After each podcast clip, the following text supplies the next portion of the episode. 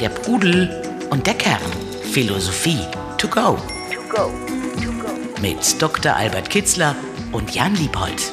Der Pudel und der Kern. Hallo, liebe Freundinnen und Freunde der Philosophie bei der Pudel und der Kern. Hallo, lieber Albert. Hallo Jan. Heute soll es wieder eine Sonderfolge geben. Äh, Wir wollen uns schwerpunktmäßig mit einem Philosophen beschäftigen. Diesmal ist es kein Philosoph aus der Antike, sondern ein fast noch oder, oder leider seit kurzem verstorbener Philosoph und Weiser. Es geht um Thich Nhat Hanh, vietnamesischer Mönch. Und wir möchten wieder einsteigen mit zwei bis drei seiner besonders prägnanten Zitate. Albert, du hast in der Vorbereitung dir ein Best-of rausgesucht. Was sind die zwei bis drei Zitate, die dich besonders beeindrucken bei Thich Nhat Hanh?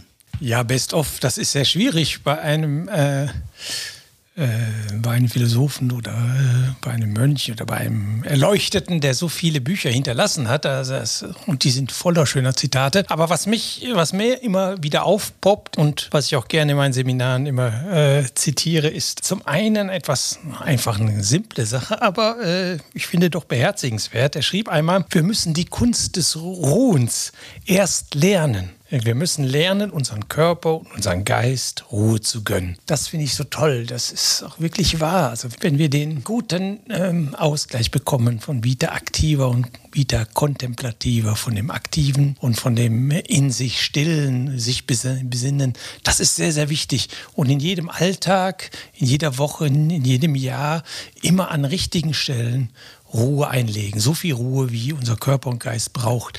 Ohne das ist es schwierig, gelassen zu sein, glücklich zu lieben, in einen guten Fluss des Lebens zu kommen, sodass man rundum mit sich und dem Leben zufrieden ist. Und das auch als Lernprozess zu begreifen. Ne? also Richtig, nichts, genau. was einem zufällt, sondern was man tatsächlich erst lernen Ja, und sich immer wieder erkämpfen lernen muss. muss, ja, gegen die Welt, die so vieles von uns fordert. Okay, das war die Nummer eins. Dann äh, finde ich es auch äh, sehr schön, was er einmal sagte. Er hat sich sehr viel mit dem Leiden beschäftigt. Und einmal sagte äh, er, schrieb er, also auch die Buddhas und Bodhisattvas, also die Erleuchteten, auch die leiden. Der Unterschied zwischen ihnen und uns ist der, dass sie ihr Leiden in Freude und Mitgefühl zu verwandeln wissen.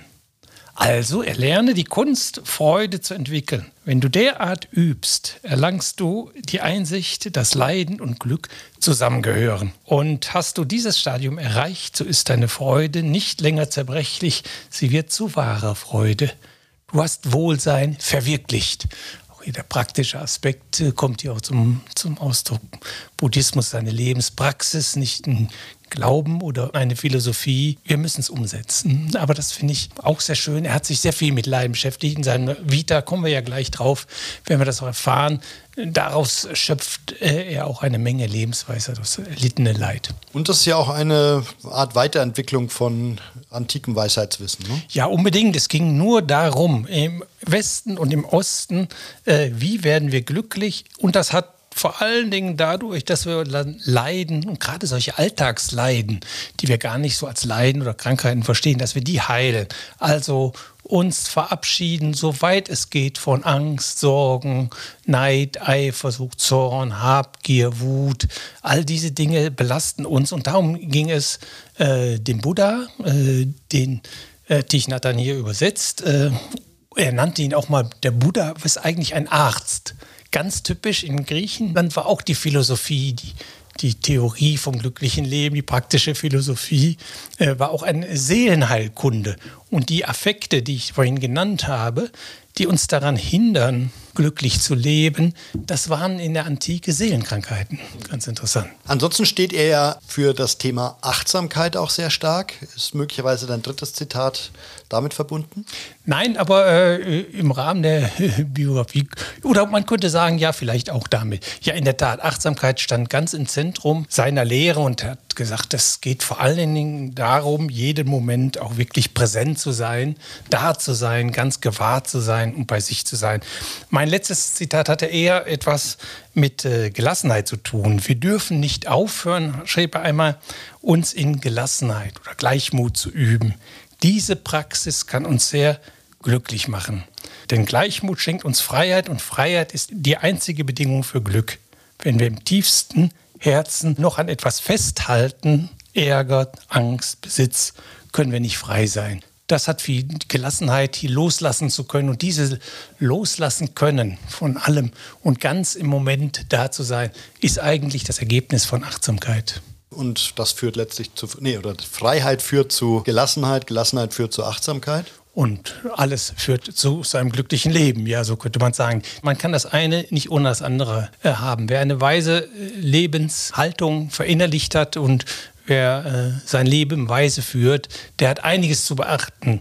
Man kann das eigentlich gar nicht haben und andere wirklich nährende Werte vernachlässigen. Die hängen zusammen und eine bedingt das andere. Mhm. Vielen Dank, das waren schon mal unsere Einstiegszitate, sehr gut kuratiert von äh, Dr. Albert Kitzler. Vielen Dank dafür.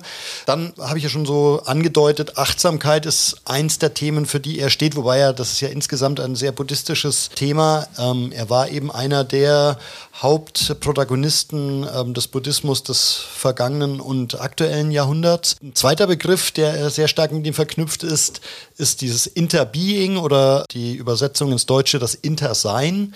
Kannst du uns dazu mal erläutern, was genau er damit meinte? Das, ich glaube, er hat den Begriff ja auch geprägt oder erfunden. Ja, äh, in der Tat. Also damit meint er die Verbundenheit von allem. Wir müssen uns verbunden äh, fühlen, wir müssen spüren, äh, dass wir ja, im Bewusstsein oder in einem transzendentalen Bewusstsein wir eins sind, wir alle miteinander stark verbunden sind. Das hat äh, wichtige Konsequenzen für die Ethik, für den Umgang mit sich selbst und mit anderen Menschen. Aber das äh, fordert auch auf, gerade bei Thich zu einem engagierten Buddhismus, zu einem Buddhismus der Praxis, der Lebenspraxis. Und diese Verbundenheit in allem schafft Zugewandtheit, schafft Resonanzen, schafft eigentlich Liebe.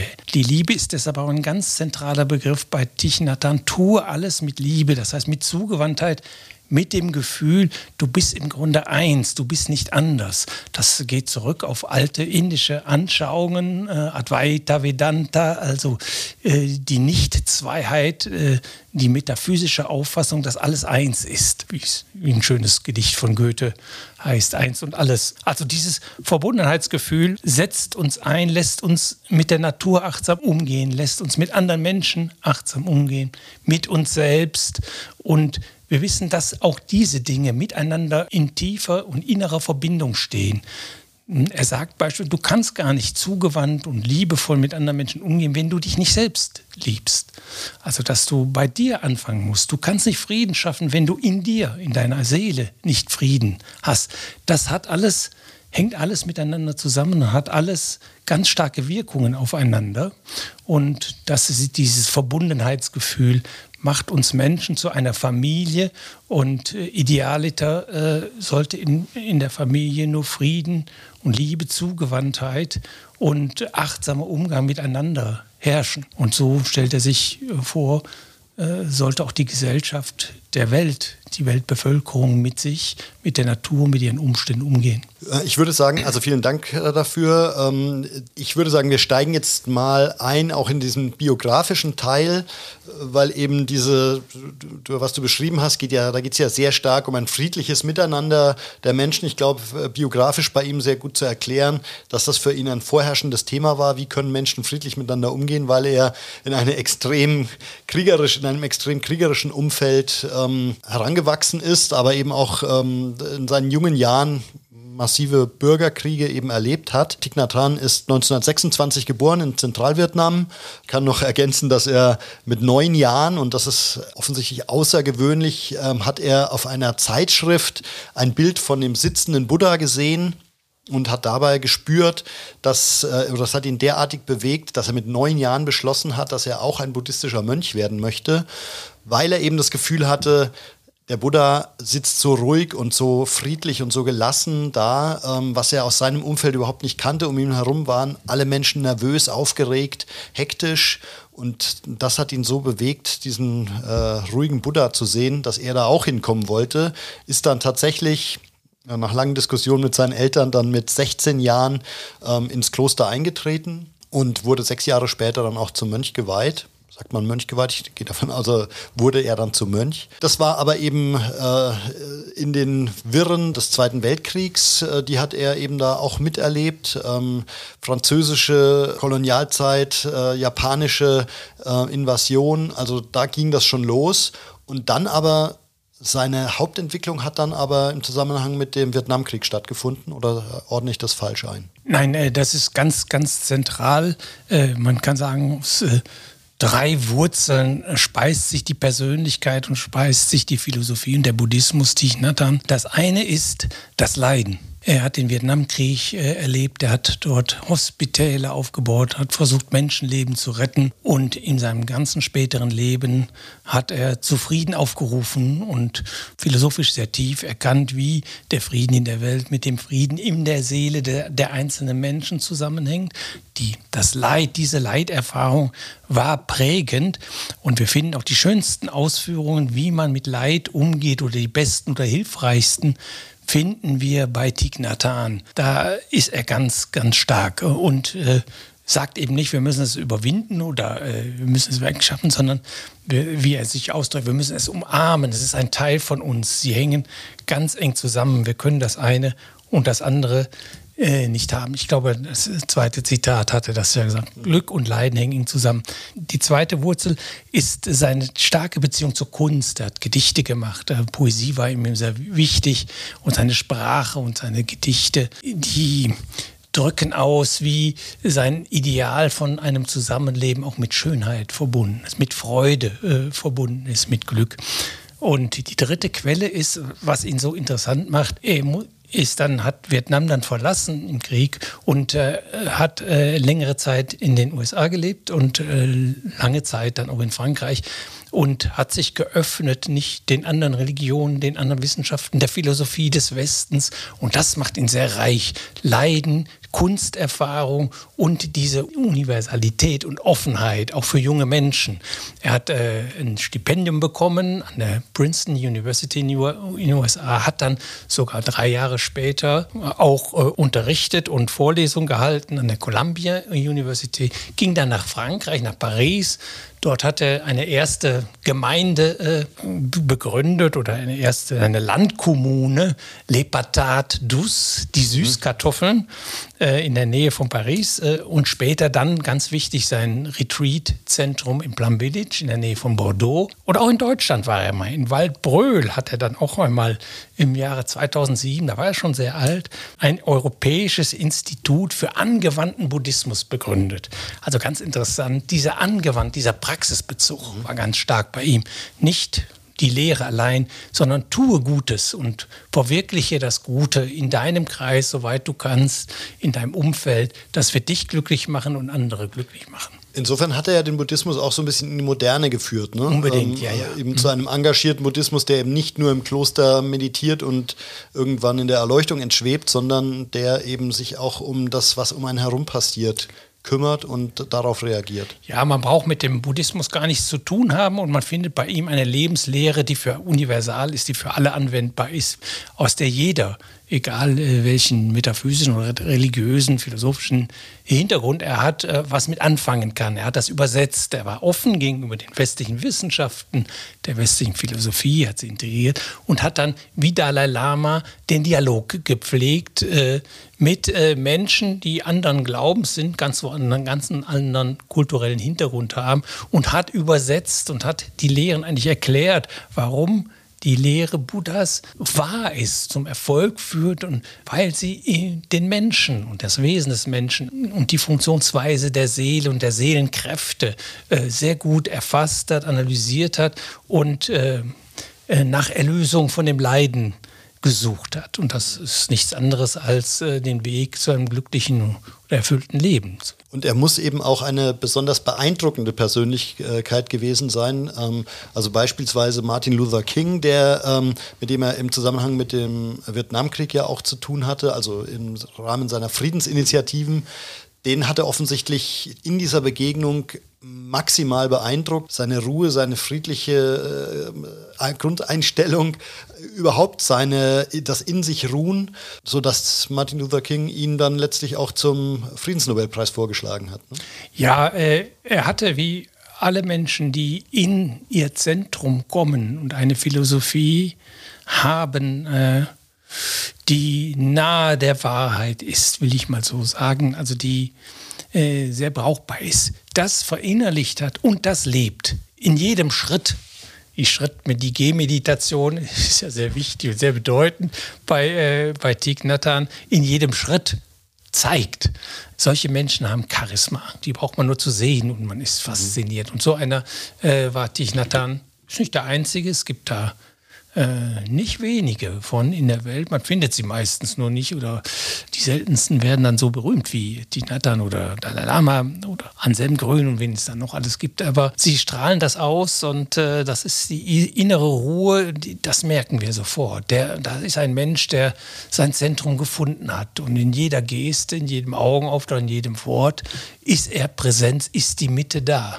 Was ich auch gehört habe äh, von mehreren Zeitzeugen, die hat besonders beeindruckt, dass er offensichtlich wirklich nur geredet hat, wenn er was zu sagen hatte. Also da war kein Wort zu viel. Ähm, und da mein, damit meine ich jetzt nicht nur irgendwie nur geschliffene Worte, sondern einfach, man hat gemerkt, er wählt seine Worte bewusst und verschwendet sie nicht. Ich habe ihn nie persönlich kennengelernt, aber wenn man die äh, Videos, die auf YouTube zu sehen sind, von, von ihm betrachtet, seine Reden und so, dann kann ich mir das sehr gut vorstellen, dass das so einer war. Genau. Warum würdest du sagen, äh, also wir haben jetzt schon sein Wirken, äh, über sein Wirken einiges gehört, aber warum hat er dich so beeindruckt? Du hast ihm ja auch äh, dein letztes Buch gewidmet. Ähm, wie kommt es dazu? Ja, es, das Buch kam kurz nach seinem Tod raus und es, äh, ich hatte noch die Gelegenheit, äh, in Memoriam an ihn zu erinnern. Er ist, im, glaube ich, im Januar 22 gestorben, mit 95 Jahren hoch, hatte schon ein paar Jahre, fünf Jahre vorher einen Schlaganfall bekommen, war dann sehr gebrechlich, ist dann zurück nach Vietnam gegangen. Ja, warum interpretiert Buddha vorzüglich und also ich habe da genau das gelesen, was ich, wie, wie ich Buddha auch verstanden habe. Ich als Philosoph, der sich für praktische äh, Lebenskunst und Lebensführung interessierte, ähm, wurde bei Buddha fündig in vielerlei Hinsicht und er hat das dann so auf den Punkt gebracht, äh, beispielsweise sein Buch über die Äh, vier edlen Wahrheiten Buddhas, wie er die interpretiert und den achtfachen Pfad. Das war also genauso, als ich das gelesen habe, dachte ich, ja, so, so habe ich ihn auch verstanden. Genau. Mhm.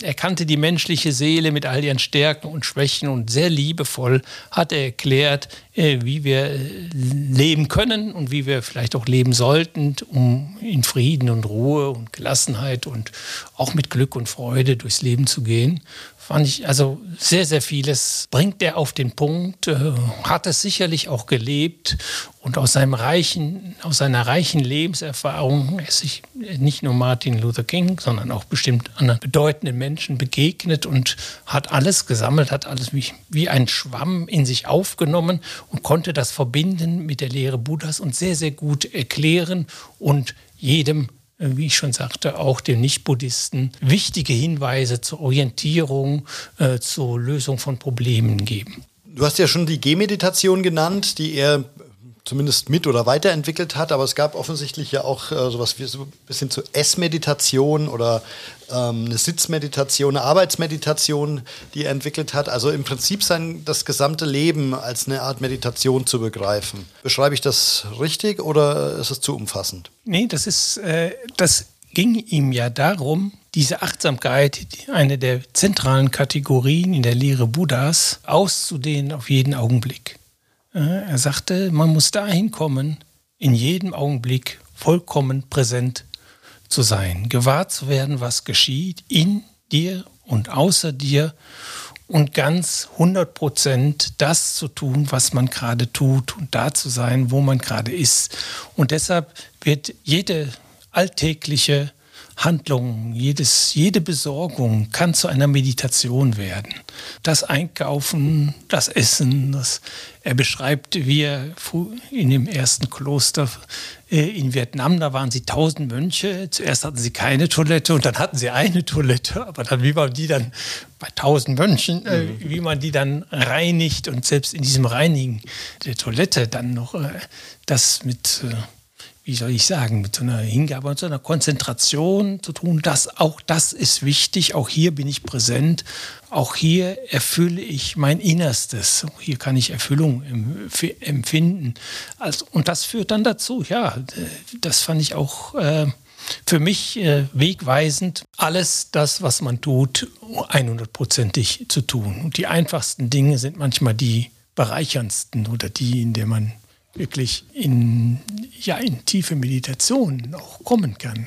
Und das nicht nur als Mönch, sondern äh, du hast es geschafft, das in dein Alltagsleben zu integrieren? Nicht immer und nicht überwiegend, aber doch, äh, es blitzt immer bei mir auf. Gerade auch wenn ich Pflichten habe, wo ich, wo das erste, der erste Impuls aus meinem Inneren ist, oh, jetzt muss er das wieder machen. Und dann, und dann fällt mir dann sofort wieder ein, ja, das machst du jetzt. Und das ist auch ganz wichtig und das ist auch gut und das erfüllt auch eine Funktion. Und in Gesprächen mit Menschen, wie man einem Menschen begegnet, ja, und wie ich gehe, die Treppe rauf, Treppe runter, oder das ist häufig so, dann da so, jetzt denkst du nicht an anders, sondern denkst du nur an den nächsten Schritt und, und, ganz zu sich kommen. Eine große Ruhe geht davon aus, wenn man diese Meditation so weit fasst wie Thich Nhat Hanh und dann quasi jeden Moment, in jedem Moment eine Gelegenheit sieht, bei dir, mit dir zusammen in engsten Kontakt mit deiner Mitte es zu tun und zu leben. Ja, dann wird die Welt plötzlich viel reicher. Du siehst jede Blume, die dich am Straßenrand anlacht. Du siehst die Gesichter, die Probleme der Menschen und du bist da ganz bei denen, du kannst dich da ganz drin verlieren. Entselbsten, also bist du eben nicht im, im Ich, im Ego, in deinen Gedanken, sondern bist ganz da in dem Moment oder bei dem anderen. Also hin und wieder gelingt mir das und das ist, sind schöne Momente. Mhm. Ähm, du hattest vorhin Thich Nathan ja auch als erleuchtete Seele bezeichnet. Glaubst du daran, dass Menschen so eine Art auserwählte Seelen sind oder entwickeln sie sich dann in so eine höhere Sphäre? Ich würde zweiteres sagen, auserwählt, wer wählt da und, Eben, und wie, ja. weiß ich nicht. Man kann das natürlich als Segen, als Gnade begreifen. Das ist, du kannst vieles tun für deine Persönlichkeitsentwicklung, aber dass du plötzlich mal auf so ein anderes Niveau gelangst. Die Erfahrung der Erleuchtung ist ja etwas, das äh, steht ganz am Ende langer Meditationsübung eines langen Lebens möglicherweise. Viele erreichen das gar ich nicht. Ich sagen, die wenigsten erreichen es ja, wahrscheinlich, oder? äh, Wahrscheinlich, denke ich auch. Das ist dann schon äh, eine eine Gnade oder setzt sehr viel äh, Praxis auf, dass du es so praktizierst. Ich bin kein praktizierender Buddhist oder ich äh, kann mich nicht annähernd damit vergleichen mit, mit solchen Menschen, die nichts äh, anderes tun, als für andere da zu sein, sich anderen hinzugeben, gleichzeitig sich aber mitnehmen, sind, hat auch sehr viel mit Selbstreflexion natürlich und mit ganz stiller Meditation und ganz stiller Besinnung auf sich selbst zu tun, sagt er ja, du musst Frieden in deinem Seelengarten schaffen, der muss schön sein, dann strahlt die Schönheit aus und du wirst auch in gute Beziehungen, in gute Resonanzen mit der Welt und mit den anderen Menschen treten Ähm, du hattest vorhin ein paar Bücher erwähnt von äh, ihm. Könntest du mal noch zwei, drei weitere, wo du sagen würdest, ähm, schaut euch die mal an, wenn ihr euch weiter mit, T- mit Tichnatan beschäftigen wollt? Ja, es gibt so eine äh, Reihe kleinformatige, sehr leichte Lektüre. Äh, einfach lieben, einfach gehen, einfach miteinander sein. Und also ich glaube, zehn, zwölf Bände sind das. Die sind sehr, sehr hübsch und sehr schön, äh, voller Sentenzen und mit, mit, denen man etwas anfangen kann. Was ich vorhin äh, meinte, dass er die, die vier edlen Wahrheiten Buddhas so gut erklärt und den achtfachen Pfad. Also wirklich, das ist so eine Zentrum der Selbstkultivierung hin äh, zur, ja, zur Loslösung, Befreiung vom Leiden. Etwas großes Wort, aber dass man das doch äh, reduziert, das äh, fände ich sehr gut dargestellt in seinem Buch. Gut sein und was der Einzelne für die Welt tun kann. Also sehr, sehr schön. Dann auch überhaupt, wie er Buddhas und Buddhas Lehre interpretiert, sehr neuzeitlich, ist immer sehr aufschlussreich. Also es gibt noch das Herz von Buddhas Lehre oder die Lehre Buddhas über die Liebe. Das sind Bücher, die fand ich ganz großartig. Aber daneben hat er eben auch viel Poesie geschrieben oder ist auch mehr poetisch verpackt. Er hat sehr viele Bücher geschrieben. Ich denke, jedes Buch ist eine Bereicherung. Was ich auch spannend fand oder weiterhin finde, ähm, ist, dass es auf YouTube eben auch ähm, Originalmeditationen von ihm gibt, also geführte Meditationen, wo man äh, was seine Wirkung auch mal selbst erfahren kann. Äh, Die würden wir auch verlinken oder eine davon würden wir auch verlinken in den Show Notes. Hast du schon mal mit ihm oder nach ihm meditiert? Nein, so nicht. Ich denke, also ja und nein. Also ich habe diese Videos über Meditationsanleitungen nicht gelesen. Ich habe seine Hinweise in den Büchern, die ich gerade genannt habe und in anderen über die Meditation habe ich zur Kenntnis genommen und einige auch beherzigt. Aber ich musste sagen, wenn ich, äh, wenn ich meditiere, dann äh, als erstes äh, visualisiere ich ein Bild Thich Nathans dann ein Bild Dalai Lamas und dann fange ich an zu meditieren. Und wenn ich mich verabschiede, aus der Meditation herausgehe, dann kommt, dann verabschiede ich mich von Thich Nhat Hanh und von Dalai Lama. Ich könnte auch andere nennen, aber die beiden äh, und habe da so schöne Bilder, mit, äh, ausdrucksstarke Bilder von ihrer Persönlichkeit vor Augen. Und äh, ein bisschen denke ich dann an, an, sie, die doch sehr, sehr viel Zeit und sehr, sehr tief meditiert haben. Mhm jeden Tag stundenlang und äh, das werde ich nicht schaffen, aber äh, das ist dann so wie eine Art Vorbild oder eine Aufforderung und ein Mut machen dazu, jetzt bleibt mal sitzen, eine halbe Stunde. Also und ich fand es besonders interessant oder habe mich da inspirieren lassen in der Vorbereitung von dem Thema Gehmeditation, was ich ehrlich gesagt noch bisher nicht versucht habe. Hast du damit Erfahrungen? Ja, das, äh, wie ich schon erwähnte, praktiziere ich das öfters, gerade auch wenn ich unruhig bin oder wenn ich an zu viele Dinge denke, dann sage ich, jetzt denkst du nur an den nächsten Schritt. Oder ich Treppe hochgehe. er hat mal geschrieben, glaube ich, immer suche sich eine Treppe im Haus aus. Also immer wenn man die geht, dann sollte so eine Glocke der Achtsamkeit, der Ausdruck stammt auch von Ihnen, sollte, sollte man hören innerlich und sagen, so jetzt Stufe um Stufe, Schritt für Schritt. Also bei dieser Treppe, man sollte sich eine aussuchen, äh, sollte man immer ganz bewusst äh, mal nur an das Gehen denken und da denke ich häufiger dran. Nicht eine Treppe, manchmal, manchmal sind es auch unterschiedliche Treppen. Aber mh, nein, das fällt mir oft auch ein. Und er hat einen besonderen Wert drauf gelegt, gerade die Gehmeditation. Und das ist auch wirklich gut, weil wir zwischen unseren Terminen oder in unserer Hektik gehen, müssen wir dann immer mal. Und wenn es nur der Gang zur Toilette ist oder so. Und da kann man dann gleich mal verwenden, gleich mal, um ruhiger zu werden. Schritt, Schritt. Und dann halte ich den Schritt auch an oder beziehungsweise gehe ganz bewusst und, und etwas langsamer als normal und atme tief ein, tief auf. Atmen war auch sehr wichtig äh, bei, bei, bei Signal und dann werde ich ein bisschen ruhiger. Sehr gut, das ist doch mal handfestes Wissen oder äh, was wir mitnehmen können und was wir auch mal ausprobieren können oder ich zumindest. Ich hoffe, der oder die eine andere oder andere Hörerin auch. Albert, vielen Dank äh, für diesen Input äh, zu Thich Nhat Hanh.